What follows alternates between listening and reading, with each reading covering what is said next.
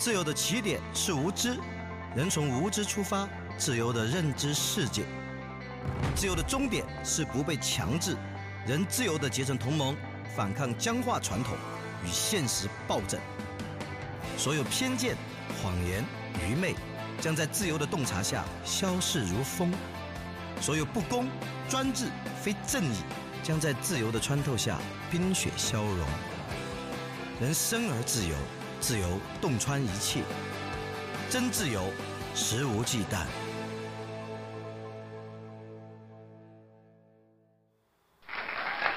观众朋友们，大家好，欢迎收看本期《食物鸡蛋》，我是宋世南。本期《食物鸡蛋》是我们继空军系列之后的第二个系列——拥抱战败：日本战后复兴之路的第一集。这个系列新的系列呢，一共有三集。第一集：日本战后的政治革命；第二集：日本战后的经济复兴之路；第三集：日本战后的社会转型。本期呢是第一集，讲日本的战后政治革命。让我们把这个目光投向一九四五年八月十五日，日本人正式宣布战败。此后呢，在美国人进入日本的两周之前，已经停止轰炸了，但是东京仍然不时有熊熊大火冒起来，啊，烧得很惨烈。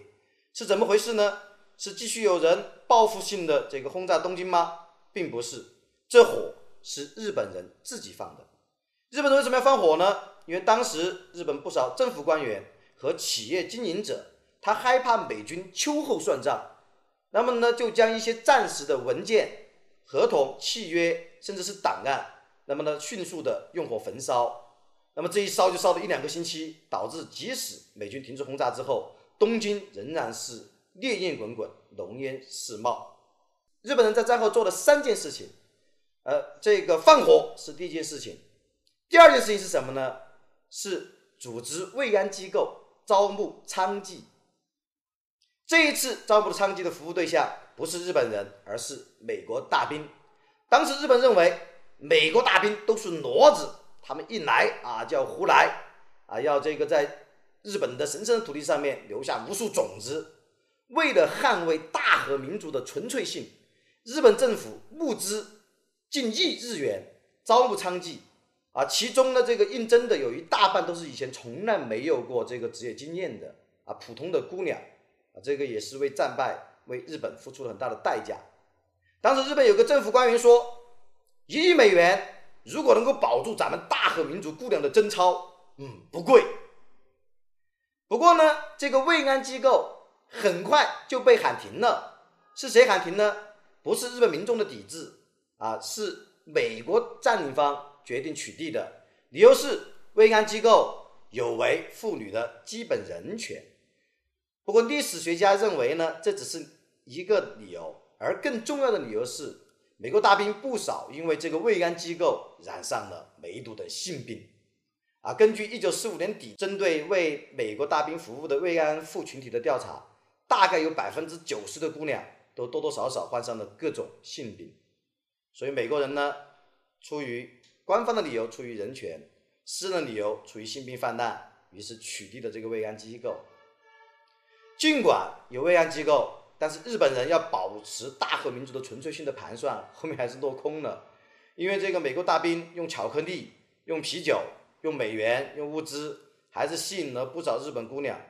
呃，当一九五一年这个美国人撤出日本之后，那么留下了不少私生子，而这些私生子后面的遭遇都比较凄凉。普遍遭到歧视，像日本有部著名的电影叫《人证》，草帽哥就出于人证哦，妈妈那个，那么这个人证反映的其实就是美战时期那段历史的后遗症。好，我们说了日本做的两件事情呢，第一件放火，第二件组织慰安机构，其实呢都是基于自我保护，而他的第三件事情也是出于自我保护，只是呢更加的积极向上了。第三件事情是什么？是发挥日本人所固有的企业家精神。我们可以举个例子，当时有一个编辑叫小川菊松。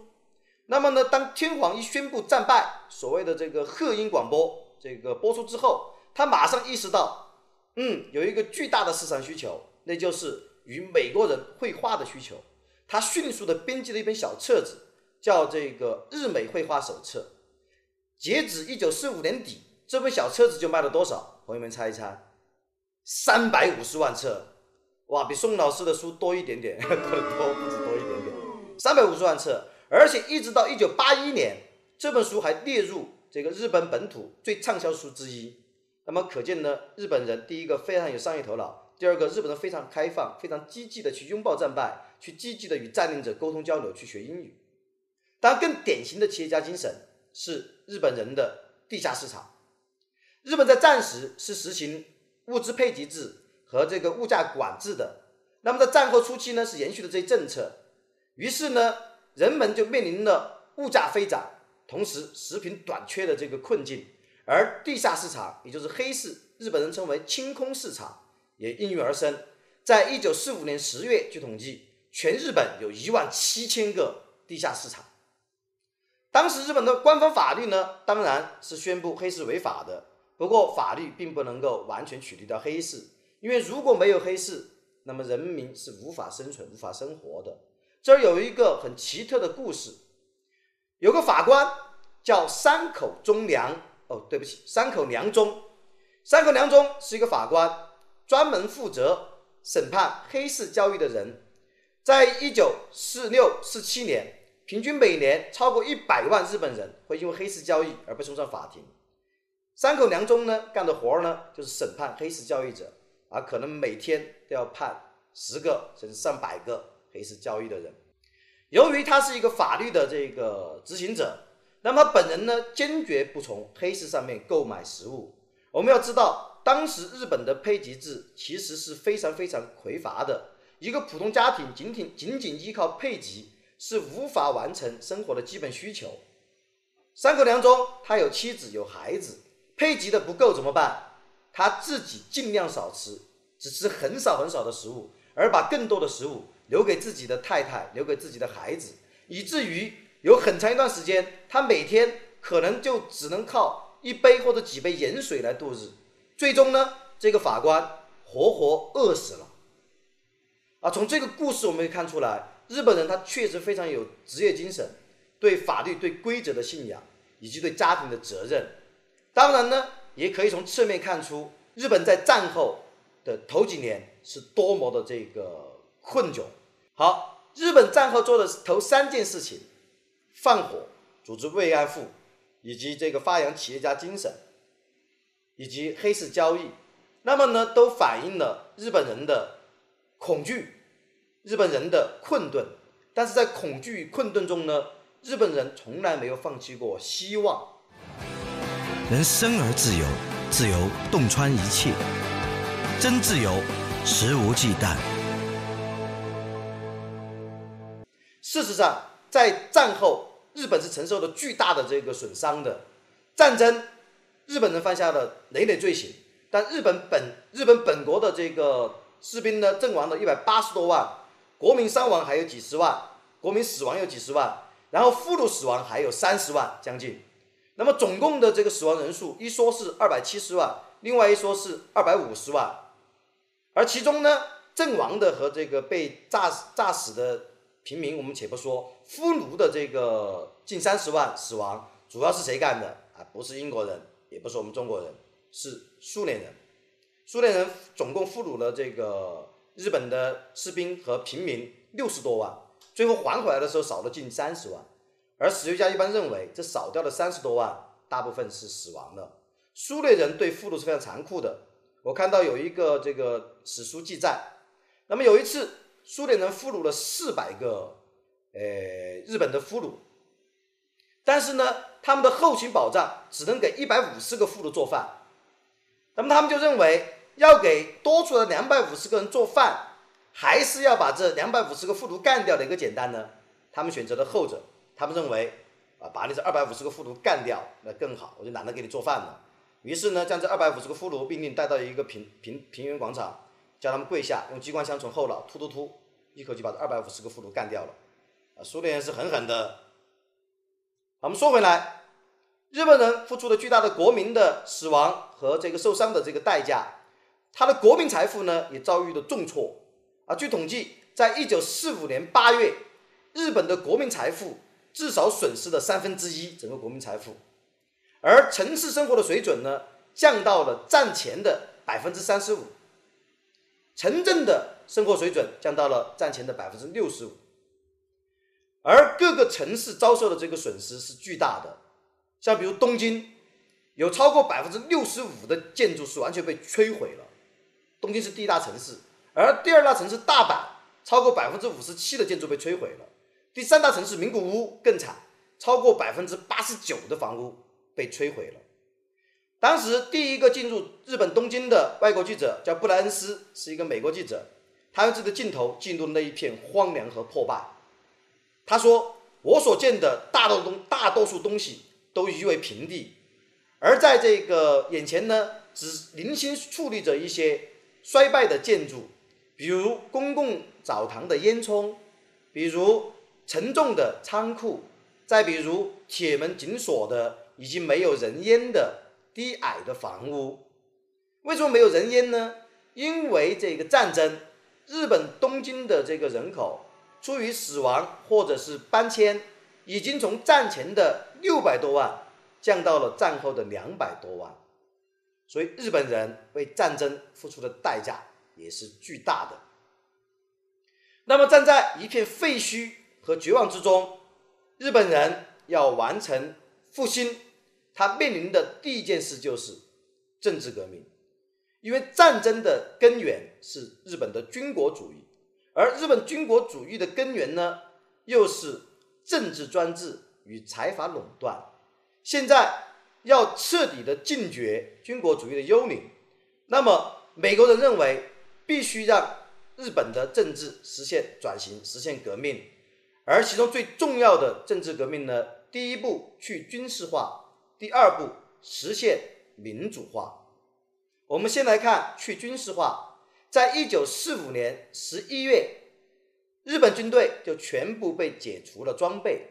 而自此之后呢，直到今日，日本都没有正式拥有军队。因为在之后我们会提到的美国人为日本人设计的战后宪法中，第九条规定，日本人是在修宪之前是永远不能够正式拥有军队的。好，在这个解除日本军队武装的同时，美国人也着手清除日本的秘密警察组织，也就是特高科特高警察组织。这个组织干嘛的呢？那么在战时的这个军国政府，它主要是用于来钳制人民的思想，把你管起来，然后镇压反对派，啊，是个臭名昭著的特务组织。而美国人呢，将这个特务组织取缔了。让这个日本呢，从警察国家变成转型为一个正常的现代文明民主的国家。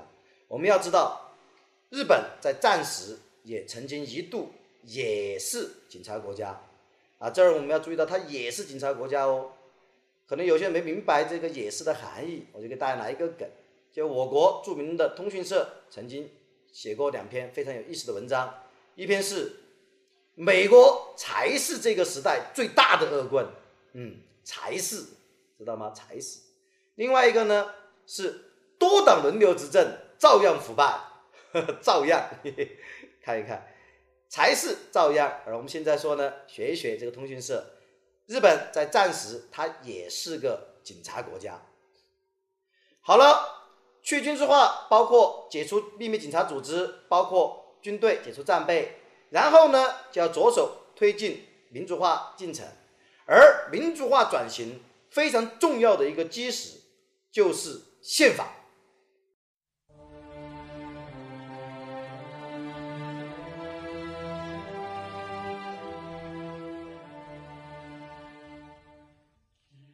日本的宪法是由美国人帮助一手设计的，这个宪法呢被称为是和平宪法。这个宪法有三个最重要的点，我们一个一个来讲。它是在一九四六年十一月通过，在第二年生效的。它有哪三个点呢？首先，它削减了天皇制，它并没有取缔，而是改变了天皇制。也就是说，将天皇从原本的这个绝对的政治权威，削减为一个吉祥物，一个 Hello Kitty 一样的东西。啊，但这个可能日本人还觉得有点不敬。我们不要说 Hello Kitty，就消消减为一个国民和国家的象征型的一个符号式的人物，他不再拥有实际的政治权利。这一个宪法设计至关重要，因为我们要知道，在这个战时，天皇体制可以说是日本法西斯的这个诞生源头之一。正是因为天皇是神一样的存在，天皇是国家的象征，国民无条件的向天皇效忠，向国家效忠，最后导向了军国主义。而现在呢，消解天皇制。去掉天皇的绝对权威，那么意味着日本的主权从归天皇到回归国民，也就是主权在民了。这是第一点，宪法世界第一点。第二点呢，是这个宪法它引入了美国的人权法案的所有的这个权利保护，它保护日本个体的言论自由、结社自由。和宗教信仰等等一切个人的自由和权利。与此同时呢，还把这个权利引申到社会权利领域，比如说保障教育权利、保障基本的社会福利啊，这个提倡男女平等等等。而如果要实现民主化转型，没有宪法对个人权利与自由的保护，没有宪法对当权者、对公权力、对政府的权利的约束，那么也就很难谈上。民主化进程了，所以第二点，宪法实现了对个人权利的保护，对政府权力的限制。当然，日本其实是有宪法的，日本暂时有宪法，日本战时宪法呢也声称它保护公民个人的自由和权利。可是呢，我们仔细看其文本，它在保障了你的言论自由、结社自由之后，它有一个但书，但书呢就是宪法的附加的这个条款。这个但书呢，往往就取消、限制或者是取消了这个权利，啊，宪法它不能够真正落实，宪法口惠而实不至。其实我们当代中国人也蛮有体会的，呵 呵对吧？好，这是第二点。第三点呢，是宪法第九条，它规定日本国民他承诺永久不以国权来开开展战争。这一条限定也意味着。日本只要不修宪，他就不能够正式拥有军队。那么至今，日本宪法里面这一条都没有修改，所以现在日本还是没有正式军队的，至少是不能够正式拥有军队。而这个宪法最开始不被日本当地的民众接受，有不少人有抵触，认为是美国人设计的。但是随着时间的推演，那么这个宪法的这个功能和这个宪法的精神啊，越来越被。更多的这个国民，日本国民所认同，所以呢，到了一九七零年代，已经超过半数的人是拥护这个宪法，而到一九九七年，当时提出来修宪的时候，那么大多数人是反对修宪的，认为应该维持这个战后的由美国人设计的这个和平宪法。好，宪法颁布实施之后，那么日本呢就掀起了一股民主化大潮，那么从普通人来说。他如饥似渴的去自学民主知识，当时在许多书店有不少人这个去淘书，嗯，什么是民主，什么是宪政啊，什么是公民自由，越来越多日本人认识到民主的核心是什么？民主的核心它是大众的政治参与与自由的政党竞争，民主的要素其实无非参与、竞争与多数决，也就是。个人或者组织通过和平角逐，然后呢以多数原则来争取到最高的政治权利，而每一个个体呢也有权利选出自己合意的治理者。与此同时呢，还应该有权利直接或者间接的参与公共政治决策。直接的方式，比如使用选票，比如。各种途径的公民参政议政，间接的方式呢，那就是通过议会，哎，所谓的代制民主。啊，日本人慢慢的这个熟悉理解民主的观念，并且呢，积极的投身于民主事业。其实，日本在战前大正时代，也就是明治与这个昭和之间的时代，是一度有过议会政治和政党政治的。所以日本人并非全无呃民主的政治经验或者民主的尝试。人生而自由，自由洞穿一切，真自由，肆无忌惮。任何一个国家要完成民主转型，都需要国民的支持。日本人之所以支持民主、拥抱民主，主要有两大原因。第一个原因呢，是出于国民对战争及军国主义的痛恨。啊，他们认为民主化可以有效的禁锢军国主义的幽灵。第二个原因呢，是基于日本这个民族的特性，他们向来对外来文明是充满了渴望，渴望什么呢？渴望吸取其精华。为什么日本人会对外来文明的精华部分如此的不抵触，而且积极的要去吸纳呢？也有两个原因。第一个原因是日本的传统信仰神道，神道是一种泛灵论。泛灵论呢，认为世间万物，不管有生命的还是没生命的，包括岩石啊、瀑布啊这些，那么它都是有灵性的。而这种神道呢，对应的是一种包容观、分享观。也就是说，神道把人视为自然的一部分，而外来文明也是自然的一部分，当然可以为日本所分享。所以这个就跟我们中国自古以来的天朝上邦啊、夷夏之别啊等这种排外、味道非常浓烈的，呃，这种观念是迥然不同的。第二个原因呢，是因为日本从历史和地理上来讲，在它的传统时代。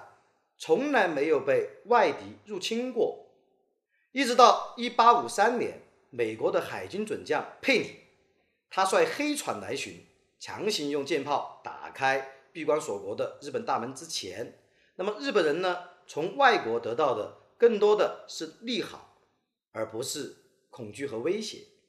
他得到利好最多的呢，又是咱们中国，比如说日本的遣唐使，就是遣派到唐朝的。这个使者带回为日本带回去了复制我们中国古代的政治制度设计，而借由朝鲜半岛的中国的儒教文化和佛教文化也迅速传到了日本。日本从外来文明可以得利，但却没有太大威胁，所以这养成他们国民对并不排外，反而渴望得到外来文明的优质部分的这样一个传统。那么正是基于神道和民族的包容性。那么呢，对于民主的思想和民主的制度，日本国民是迅速拥抱了的。日本国民不但拥抱了民主思想和民主制度，他甚至拥抱了占领者。占领者，美国，美国的司令部的这个司令是麦克阿瑟。麦克阿瑟比较英俊，年轻的时候像个好莱坞明星，占领日本的时候已经六十多岁了，不过也还是比较这个有范儿。他曾经跟日本天皇。有一张合影，当时震撼了世界。因为在这张照片里面，麦克阿瑟啊非常随意从容又高大，像天神一样，而这个天皇呢显得矮小拘束。啊，很多人认为呢，这张照片也反映了一个战败者和征服者之间的一个关系。不过，战败的日本人他并没有对征服者有太多的这个激烈的反抗情绪，他反而是一种温和的，甚至是一个友好的态度。比如说，在一九四六年到一九五一年之间。麦克阿瑟的司令部就至少收到了四十四万封日本民众写的信，写给麦克阿瑟的信。这是什么一个概念呢？学者大概折算了一下，相当于在这段时期里，每一百三十二个日本人就给麦克阿瑟写过一封信。那么信里面呢，写的是什么东西呢？大多数都是洋溢着赞美和感谢之情，甚至呢，把麦克阿瑟视为是新的来自美国的天皇。啊，有人。不但写信，还送上礼物。像有个人就给麦克阿瑟送上了一个花了七千万针才织就的和服，手工和服。当时日本的人口是七千万，他的这每一针都代表每一个日本人民对麦克阿瑟的爱戴和喜欢。不但送礼物啊，不断表示感谢之情，甚至有一些日本姑娘，他们表示：“哎，阿瑟，他们应该喊的不是阿瑟，麦克阿瑟将军，我想为你生个胖娃娃，我要给你生个胖娃娃。”麦克阿瑟当然不会干。麦克阿瑟本人是一个非常严肃的基督徒，他在日本的生活也非常的严谨和有规律。他基本上不参加娱乐场所，甚至连社交场合都非常出席，很少出席。所以呢，有日本姑娘她，虽然长得貌美如花，长得像日本的林志玲啊，日本的苍井空，苍井空本来就是日本的。那么这个我们的麦克阿瑟这个老帅哥呢，也不会动心。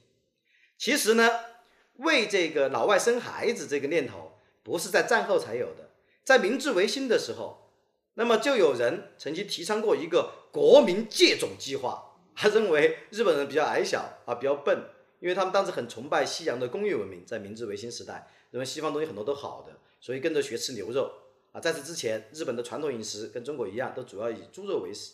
明治维新之后，开始学西方吃牛肉，而且呢，还有人倡导的国民借种计划，希望跟外国人交配，不是交配，跟外国人那个，然后呢，生出混血儿，可以改良日本的基因，可以崛起。所以日本人真的是这个蛮好玩，蛮开放的。那么除了这个国民的拥抱民主。啊，对这个外来的思想与制度的这种包容性与积极的这种吸纳之外，那么我们能够总结出至少三个日本成功政治转型的要素。那么第一个呢，当然是要感谢美国。日本人其实自己对美国也是感恩的，因为是美国人一手将天皇制改造成了这个虚君的现在的这种现代的民主政体，而天皇制的这个。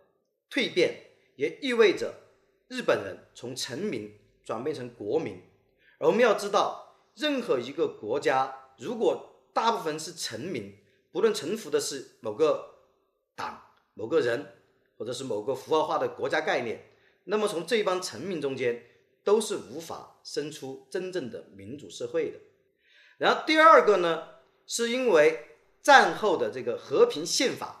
强有力的保障了个人的权利和自由，约束了公共权力的肆意妄为，并且呢，确定了法治 （rule of law） 这个法治的确立。而宪政民主首先是要有宪啊，这个宪法既有保护又有限制，在这基础之上呢，才能谈到民主。最后一点呢，是日本人其实并非完全没有民主经验。前面讲过，在大正时代。他也有过议会民主，有过政党政治，而这一部分当年的议会政治、政党政治的精英，在战后也迅速的大显身手，承担起了这个民主转型的重任。像后面一度当当过首相的吉田茂，其实战前就是非常活跃的政党领袖了，而在战后呢，他终于这个经过几次曲折，然后当上了这个日本的首相。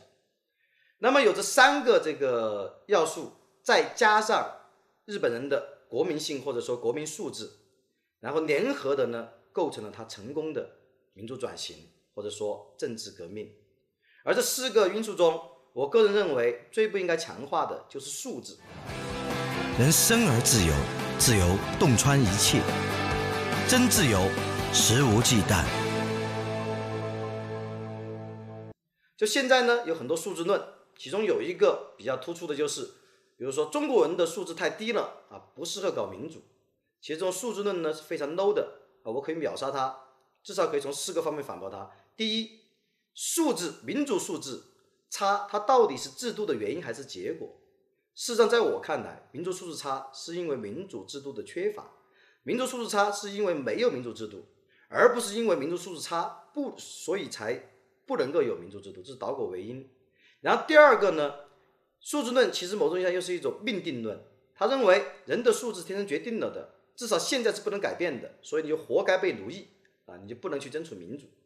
然后第三个，这种论调其实是有逻辑毛病的，因为大多数说这种中国人的素质低不适合民主的人，他本身就是中国人。他说这句话的时候，把自己置外于这个全程判断的集合之外了。